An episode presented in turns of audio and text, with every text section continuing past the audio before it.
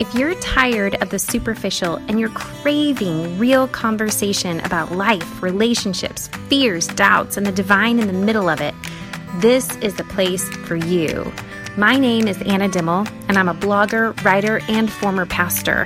And it's my passion to build bridges, not walls, through honest, real conversation and connection. And I want that for you. This is the show that will help you do that and give you not only inspiration and connection, but will help you leave the superficial for good and form the real connections you're craving. Your story matters, and I'm so glad you're here. Welcome.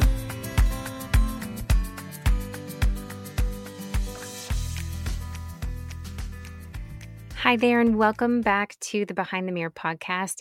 I have a special episode for you today. For those of you who have tracked with this podcast since the beginning, you would know that this was like our first season. This was my first attempt at even trying to do this whole podcasting thing. And from going from the world of preaching sermons from behind a pulpit to writing books to trying my hand at this this was this was a new venture for me and i have thoroughly enjoyed every second of this first season. So i wanted to put together an episode that that really highlighted the the best of these interviews that we've been so privileged to get to have on this show. And there were so many that I had to make it a two parter. So this week is part one, and next week will be part two. And this week, you're going to get to hear my best of clips from my talk with Carlos Rodriguez, who, if you guys remember, he is a pastor, a writer, a blogger, and an activist, and just an overall amazing human being.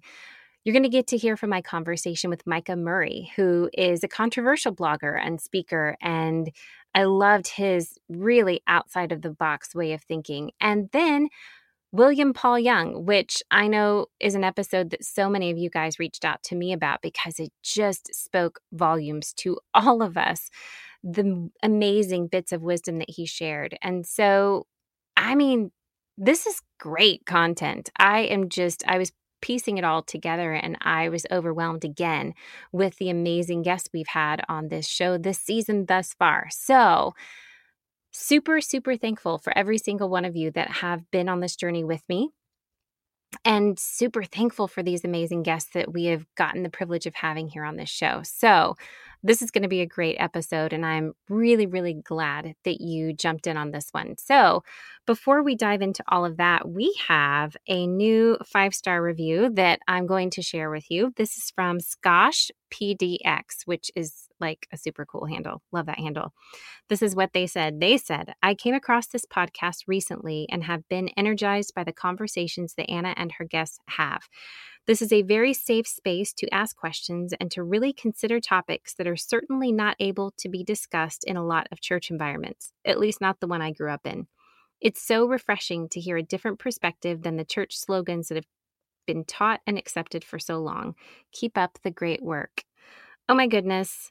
Yes, yes, and yes. And this review, I think, really sums up what this season has been. It has been a safe place not only to invite guests on the show to share different ways of thinking and offer different perspectives. And like we're talking about today, reimagining the idea of God.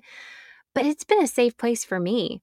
You know, for so long, I have had my own thoughts, my own questions, my own wonderings, my own wrestlings kind of privately in my journal and in my prayer closet, to be truthful with you. And so, having this space to just let all of that out of me and realize that I'm not alone has been so healing and so um, it's really been life changing for me.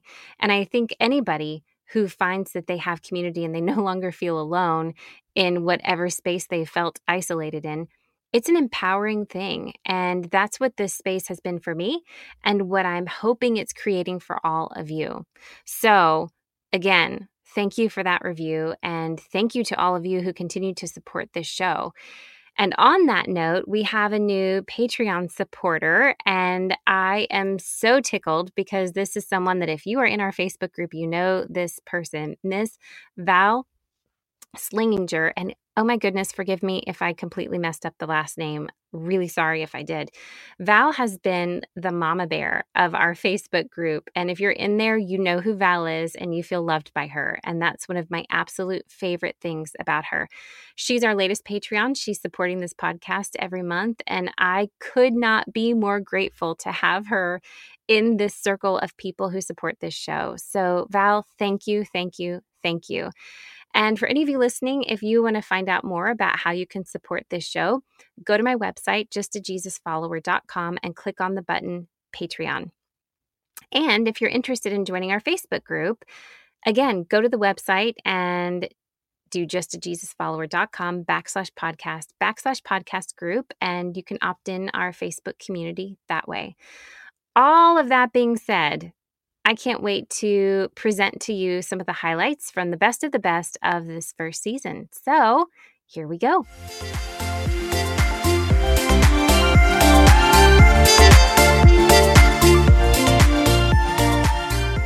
And I was just talking to a good friend of mine. His name is Douglas Campbell. He's a he's a professor in Duke Divinity. He's like the master when you're talking about Paul and the Pauline letters, et cetera, et cetera and we we just had lunch together today. We're having this awesome conversation about kind of we're talking about how to reach millennials. Forget, I mm-hmm. mean, I'm a millennial, and forget about us. Generation Next, like those kids in Parkland, they're on a whole other level. These conversations that we're having about LGBTQ, about guns, they're already like, "What? You're still talking about that?" Like, oh, what? I know, I, I know, I know. they're so far beyond that that we're really, I mean, we are not setting them up um, to grow in a place of discipleship, of true community inside, you know, in the context of church. The church has a lot of work to do. And obviously, it's easy for us here to talk about it, but, uh, you know, I, I'm, I'm, I'm encouraged that we're having the conversation, but we have to like literally set some new paradigms. Like Jesus said, new wine needs new wineskin. There's no way around it. And we got to work on those new wineskins, which at the end of the day is actually the first wineskin, which is Jesus himself. Right. You know, you mentioned in that story of the woman caught in adultery how Jesus says, I don't condemn you. Mm-hmm. And that's essentially God saying, I don't condemn you. I think a lot of people who've been raised in the church, who've grown up inside of a faith environment, whatever structure you want to put them in, they have a hard time seeing that because here you have the Old Testament with a God who seemingly yeah. all he does is condemn. Mm-hmm. and then you have this new testament picture which is kind of a mixture of both and then jesus shows up and all he is is non-condemning mm-hmm. except of course towards the religious. But help us bridge that gap. Help help the listeners bridge that gap because i think that's a, a, big hurdle for a lot of people. Yeah and i and i understand. Um, so i have this personal kind of check in my heart and this helps me a little bit. I'm like if I want the God of the Old Testament for the people I don't like, but then I want the God of the New Testament for me and the people that I like, then I'm missing God altogether. I'm just missing oh it completely. I love that. I love that. Because it's funny that because we talk about the God of the Old Testament, but it's usually in the context of other people. It's usually in the context of those sinners X, Y, or Z. Um, right. But what a, you know for us is Jesus and Sundays I'll get I'll repent and the blood covers me, et cetera, et cetera. Um, we know for a fact, and Jesus said it himself, scripture points to me. So we have to get better at knowing Jesus. So I'm I'm I've been here in Raleigh, North Carolina for nine years. I'm leaving um, to move back to Puerto Rico just short of 10 years of living here. And I've been so surprised at the fact that people, in a really bizarre way, know the Old Testament more than the New Testament. Mm-hmm. Like they can quote scripture from Exodus and Leviticus more than they can quote the Sermon of the Mount. And of course, scripture is scripture and it's all an invitation to him. But really, the central figure is Christ. The whole point of Exodus, the whole point of the whole point of Leviticus is to show us that we need a savior, is to show us that we need Jesus. Um, right. If you've had bacon and shrimp, you're done. Like you're not good, right? you need somebody to come and rescue you. And that's the whole point is to is to show us him, our need of him. And then he comes. And again, it's not like he comes to show off how amazing he is, how terrible we are. He comes to serve us to die for us, to like touch the man with leprosy, to save the woman who was about to be stoned. He doesn't just come to tell us we're terrible and he's great. He comes to tell us that he loves us, that he welcomes us, that he believes in us, which is such a bizarre concept. Not just that he loves us, but that he believes in us. So mm. We have to, we, we almost have to be intentional about focusing on Christ again. Um, I'm not saying you stop reading the Old Testament, but man, get really used to the red letters. Get really in tune with the Sermon on the Mount. Get really entrenched in that story of crucifixion and resurrection. Because if, if we're going to call ourselves Christians, um, you know, we're Jesus followers. Of course, we believe in Scripture and we we read Scripture and we love Scripture, but it's not Father, Son, and Holy Bible. It's Father, Son, and Holy Spirit. Um, and we, we got to focus on the Trinity. And if our eyes are there, then obviously Scripture is the guide that keeps us set on the author and perfecter of our faith, which is Jesus himself.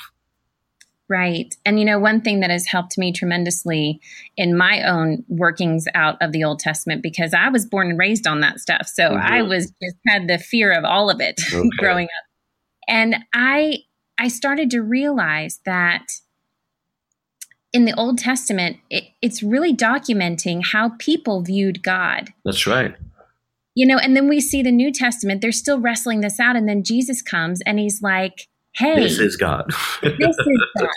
Yeah. So all that stuff you thought was me, yeah, no, no, no. This is what I'm like. And that that brought such relief to me because yeah. it showed the humanity right. of those in scripture that we still do that. We still want to peg god for a lot of stuff god has nothing to do with and a lot of shame and guilt that god never wanted on us in the first place. That's right. That's right. That's so good. Um, my friend my friend Brian Zahnd i'm calling all these famous people my friend just so you know. It makes me feel better. My good friend Brian Zahnd says um, jesus is what god has to say and I've and I've always added to that. Jesus is what God is still saying. Oh, I love that. that that's he is the verb. He is the word.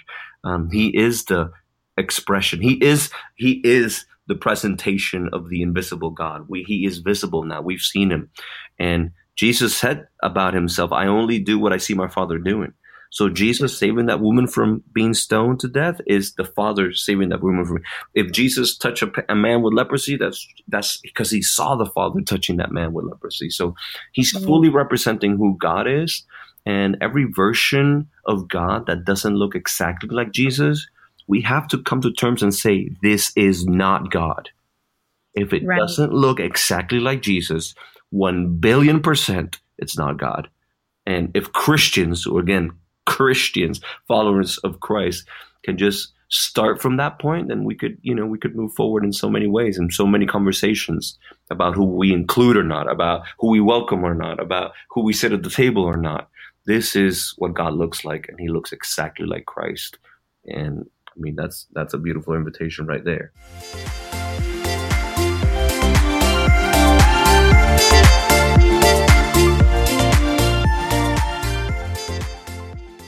Christianity is very broad and there's many people around the world.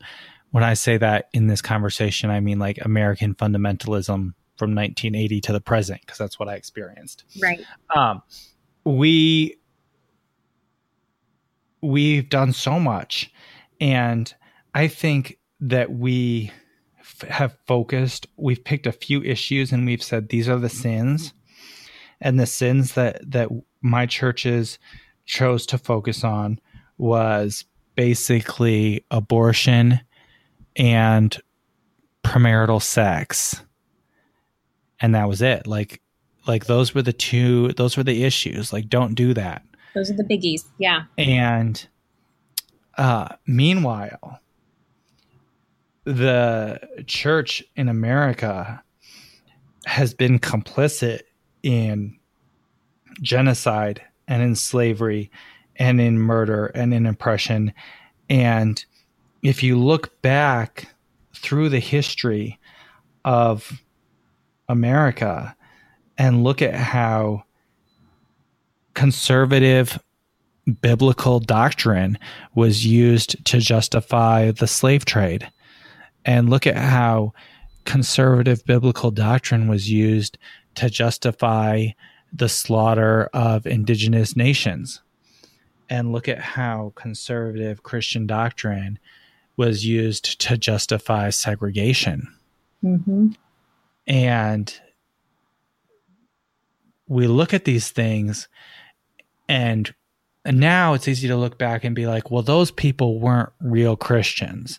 Like, clearly, no real Christian would ever twist the Bible to support slavery, or no real Christian would ever say that it was God's will for us to slaughter men, women, and children of indigenous nations. But when you read the writings of the people who supported these positions, the way that they read and interpret the Bible is the same way that evangelicals do. It was the same language. It was the Bible clearly says. And as much as it pains us to do this, if we want to be faithful to God, we have to hold this position. And the same kind of language that the church in America uses now to discriminate against LGBT people and to discriminate against the Muslim community and to discriminate against um, refugee communities. Like it's all the same language. Mm.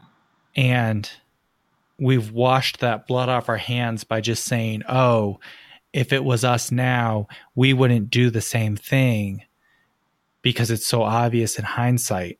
But I do believe that we are doing the same thing and that it is going to be obvious in hindsight in a generation or two generations that they're going to look back and say, how did they think that that was an okay thing to do while still following the Bible?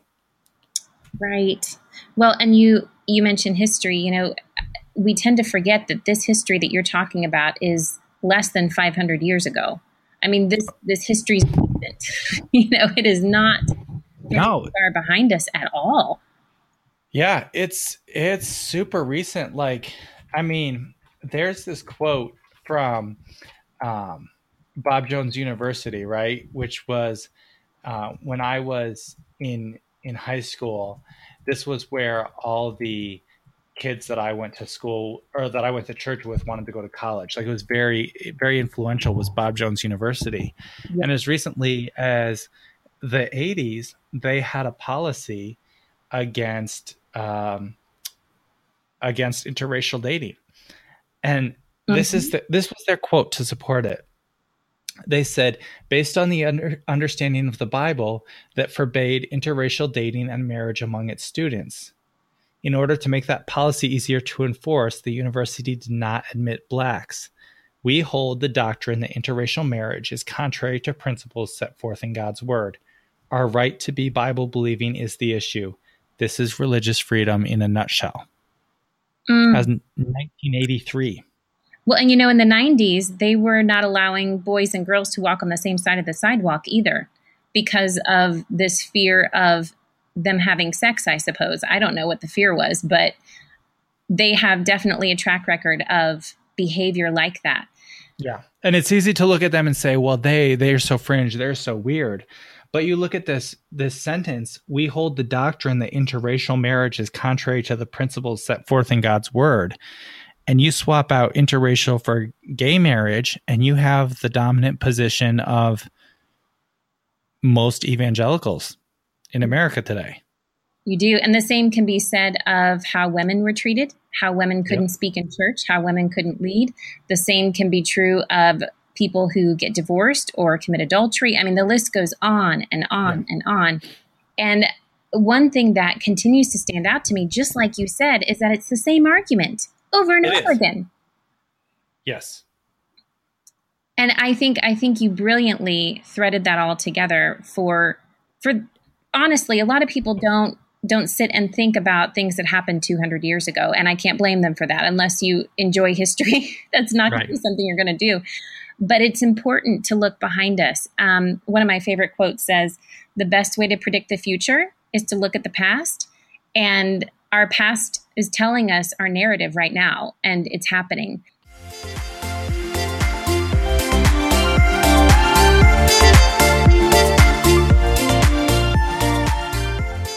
So there's a lot of these piled up uh, beliefs that that that judgment is against us, or a judgment is a declaration of our humanity. You know that that God reveals that he's really actually pissed off. Yep. Right. And and and yes, he may love you because he sort of has to because that's how he's been couched, but he he has a very low view of humanity. And mm-hmm. and we were told that. We were told that that God was disappointed in us, that God had a low view of humanity, that we were worthless and depraved. God loved us not because of who we are, but because of who he is. I mean, haven't you heard that? Oh yes. Yeah. Yes. And it's and it's like, well, no, you're you're a piece of crap, but you know, God is so great and so good that he loves pieces of crap, but it doesn't change the fact that you're a piece of crap. In fact, you're always going to be a piece of crap. So Jesus is going to wrap you up in his righteousness. And so that God the Father somehow gives you a pass because when he looks at you, he doesn't see the piece of crap you are. He sees Jesus. And it's like, what kind of nonsense is this? And, and how would that ever fit into a relational reality? And uh, so there's so many of the things that we grew up with and held dear that are being challenged and they get here's crazy. They get challenged by things like lyrics of a song or by encounters with children or by ha- having a child or having a grandchild. You know i, I, have, a, I have a friend that said um, that you know he said here's the sad thing that i was able to disassociate my theology from my own children that is somehow in the warpness of the theology, I was still able to send my children to, to eternal conscious torment. But he said, I couldn't do it with my grandchildren. So, oh, that's interesting. So interesting. That, that means that by the time that he had grandchildren, he had softened up as a human being to the point where he could no longer consign, you know, by some elected will of God, a child to the uh, fires of eternal conscious torment. And, uh, and, and, and, and you need to understand, I believe in judgment, but I think it's always for us. I think it's never against us. And I think it's the same fury that wants me to destroy any lie that hurts anybody that I love.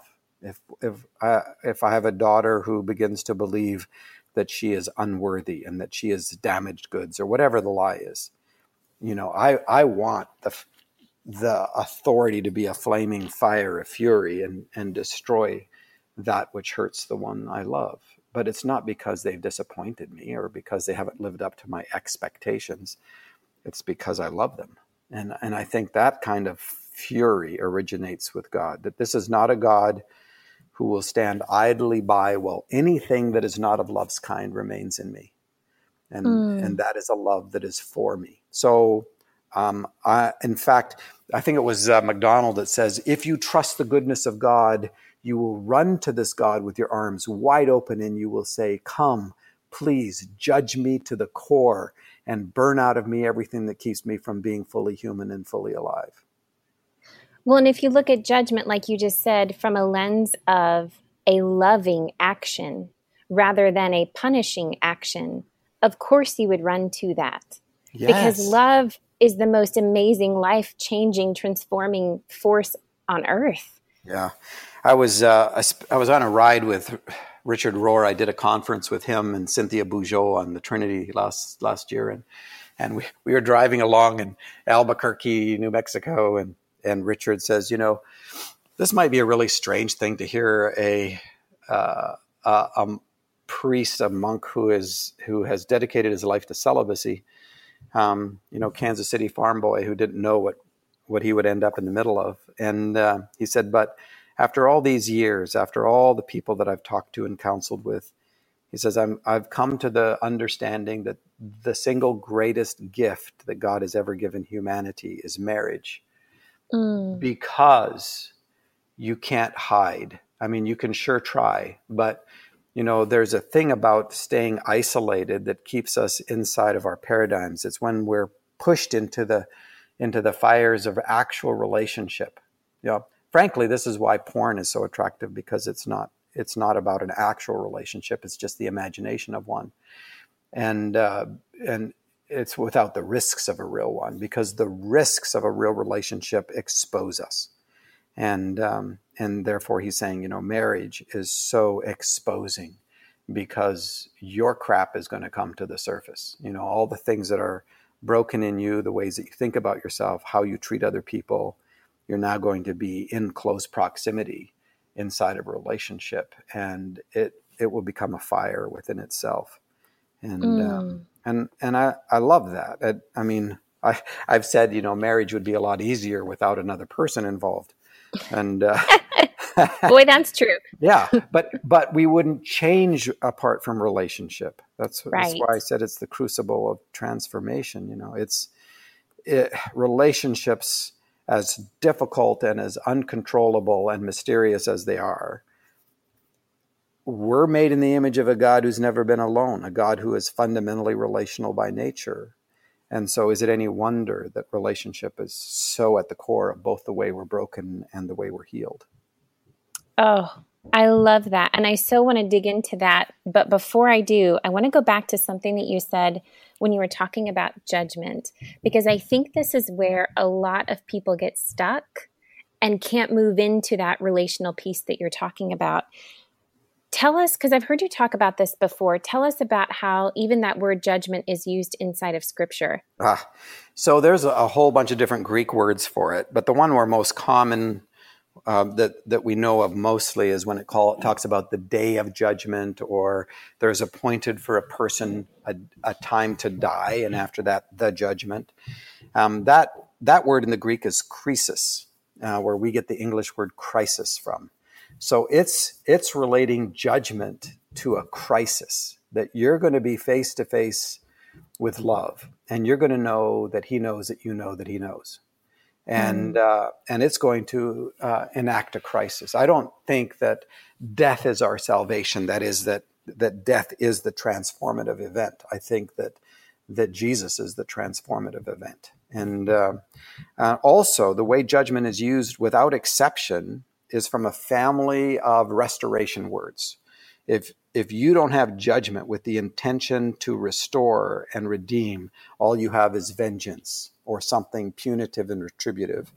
There is mm. there's one word in the Greek that is punitive and retributive, but it's never used of God. It's only used of how human beings who are broken relate to each other, and um, and so you know the the concept of judgment and and this of course affects the whole conversation about hell and and and all of that but to to me you know, if you want to hold on to your darkness, and potentially you could do that forever and ever, um, that tension seems to be very much held in Scripture.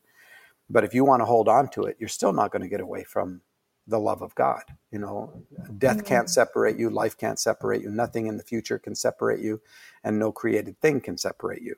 So you're not going to get away from the love of God. And if you want to hold on to your darkness and be in the presence, the eternal presence of the love of God, doing that will be hell to you. And if you want to let it go, that will be heaven to you. So for me, the fire of the, the God is a consuming fire. That fire is the love of God intending to destroy that which is within us that is not of love's kind that hurts us. Oh, that's so good and i and i can even hear this is probably my upbringing coming up and what i imagine maybe some listeners may be thinking is well, well yeah that that's called repentance that that's where that's where we have to tell people that if they don't change they're they're going to to not experience that and and so then you get that evangelical push that that instinctively drives a lot of people towards the hell versus heaven conversation um, when you look at scripture and again, I've heard you mention this in other um, interviews you've done and other talks you've done. It's so interesting how Jesus discusses hell yeah. and how even you know hell is used throughout Scripture. Can you dive into that a little bit? Sure. Sure. And and let me recommend Brad Jersak's book. It's called Her, yes. Her Gates Will Never Be Shut. And it's uh, about the best book out there right now. And it's very so objective, good. looks throughout history. But one of Brad's arguments um, about this whole conversation is he's done some work, and so have a lot of other scholars, on how Jesus relates to the term Gehenna. Now, it used to be in our English translations that anything that had to do with Sheol or Hades or Gehenna, they were just called hell, even though Sheol and Hades are both referring to the place of the dead rather than to any kind of fiery um, uh, lake of fire or anything else. Uh, but lately, the translations have started to become a, a little bit more clear about that. So that they're using the term hell in reference to Gehenna. Now, Jeremiah was the first prophet who really started, he's the one that talked about the lake of fire. He's the one that talked about um, fire as the restorative purging of God's uh, love and, um, and the fiery fury of justice, which is just love.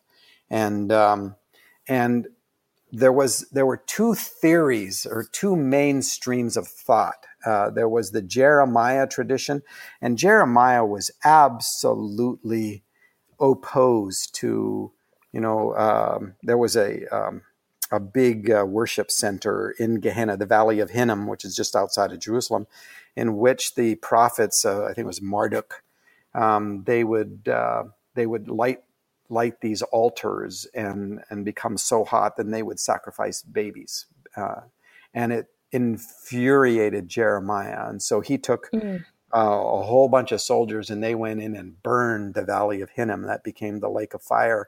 But the the whole point that jeremiah makes is restoration. There is never a usage where jeremiah isn't about restoration that the point of burning it is to restore. Now by the time jesus uh, comes onto the scene, there is this stream of thought regarding uh, the fiery fury of God's judgment from Jeremiah, but there was the Pharisaical one, which is much more like our eternal conscious torment. Even, but even the Pharisees didn't believe it was eternal. They just believed that, you know, you were you were tortured until you'd paid for uh, equivalent to the sins that you'd committed, and then and then you were extinguished. And um, so uh, here's the deal. The question is so, in which tradition is Jesus? And Brad makes this point very clearly that there is not one time that Jesus mentions Gehenna, not once, where he doesn't quote Jeremiah. He wants, right. he wants to be seen clearly that he is in the tradition of Jeremiah, which means he's in the tradition of restoration. And, and, and let me say this too. If hell was such a huge issue, um, in the mind, uh, the way that we think of it as eternal conscious torment, that once you die, you know, it's kind of like game over. Um, if that was true, you'd think it would be even mentioned in any of the early sermons of the early church, the Book of Acts, and you won't find mm-hmm. it. You won't find it mentioned, nope. mentioned one time. And um, and so you know, uh, there's an entirely different paradigm. And again, Brad's book her Gates Will Never Be Shut does a, does a superb job of looking at this whole conversation and saying, you know what, there were a lot of different viewpoints over the centuries that were not considered to be heretical um, that are are different than a, the eternal conscious torment model. The eternal conscious torment model has really significant problems um, for a lot of different things, like how do you deal with the unborn baby? How do you deal with the mentally ill? You know, for a lot of us in the evangel- modern evangelical uh, world, we didn't grow up with a um, theology that was big enough for mental illness or big enough for, you know, we had to come up with imagined solutions like the age of accountability and stuff like that. That has no grounding within Scripture at all, but it it, it allied or allayed our sense of God just he just can't be so mean as to send a newborn baby or an unborn baby to eternal conscious torment. So we had to find a way to to try to get around that. But that also creates a whole whole whole new set of problems. Like do do unborn babies get a free pass? You know, if they do, why did God let me be born? Do mentally ill get a free pass? You know, do those in foreign countries who've never heard the gospel get judged by a different set of parameters than we do? And I'm speaking inside the evangelical model. Right, and, right. Um, and if they do, why sh- why are we spreading the gospel? You know, because it seems that as soon as we do, they're going to be judged by a stricter criteria than if we don't tell them at all. I mean, there's there's all these inconsistencies and difficulties, and the early church, they'd have gone like, "What are you talking about?" You know, this is this is not a God who's capricious like this. This is a God who included you in Christ, and when Jesus died, you all died, and when He rose, you all rose. Corinthians. Mm, you know, and, yes. and he reconciled the cosmos to himself, not counting their sins against them. And um, so, what does this mean? That means you were included in the finished work of Jesus, and it is a finished work. And and now it's a question of relationship. You know, like, do you do you want to deal with your crap or not? Do you want to be in a face to face relationship, or do you want your own stuff? And um, and so it's a relational conversation. That's that's us working out the salvation that was accomplished in Jesus.